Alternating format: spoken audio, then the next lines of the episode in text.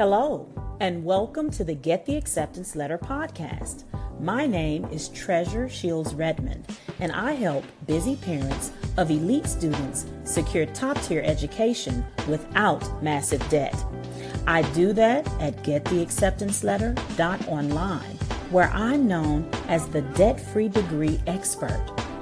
This week, in the Debt Free Degree Parent Support Group on Facebook, which you should join, by the way, we've been talking about the four layer cake that is scholarships.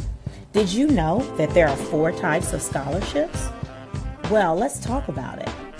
In order to give you real value in this podcast and in the Debt Free Degree Parent Support Group, I decided to focus on one example for the entire uh, path to securing a debt free degree. One competitive school, and that school is Duke University.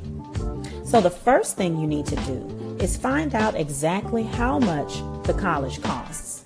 So, if you go to the Duke site and you search the word cost, C O S T, you'll find out that in total, tuition and fees, room and board, and books and personal expenses are going to be $72,710 a year.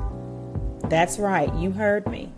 Over a four year period, you would spend almost 300K on a bachelor's.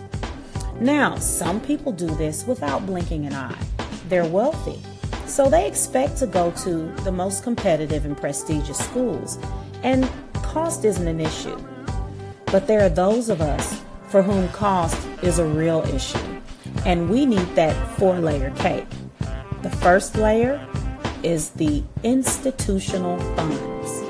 Most of the time, students don't even quote unquote apply for these funds. They are given to students whose applications fit a certain criteria high test scores, high GPA, extraordinary extracurriculars, coming from a high school where they took rigorous coursework, great college entrance essay, the one that's so gripping it makes the admissions committee want to meet the writer, and rigorous and very complimentary recommendation letters. One example at Duke of a merit scholarship is the A.B. Duke Memorial Scholarship. And if you read the description, it says each A.B. Duke scholar receives a financial award covering full tuition, room and board, and all mandatory fees for four years. The next layer in the cake are foundational funds. That's when a group of alumni create a scholarship or someone who is the parent of a student creates a scholarship or a company that feels very closely to the school, they create a scholarship. The funds aren't the school's, the school just administers them. At Duke, the wonderful foundational fund is called Reginaldo Howard.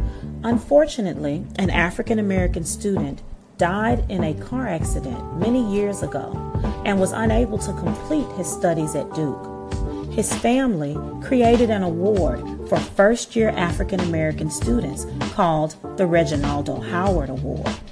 And if you read about it, it says the family of the late Reginaldo Howard, Duke um, and their scholarship fund provides annual scholarships covering tuition and mandatory fees to first year students of African heritage who demonstrate outstanding leadership ability, scholastic achievement, community involvement, and evidence of serious commitment to a life of service.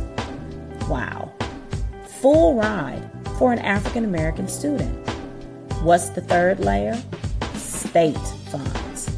Those funds that are associated with where you're from, what your parents did, what you're good at, but specific to your state. And the final layer, national funds. Those big scholarships administered by Apple, Microsoft, Coca Cola, Burger King. You know what? We're running out of time. But until next time, happy admissions.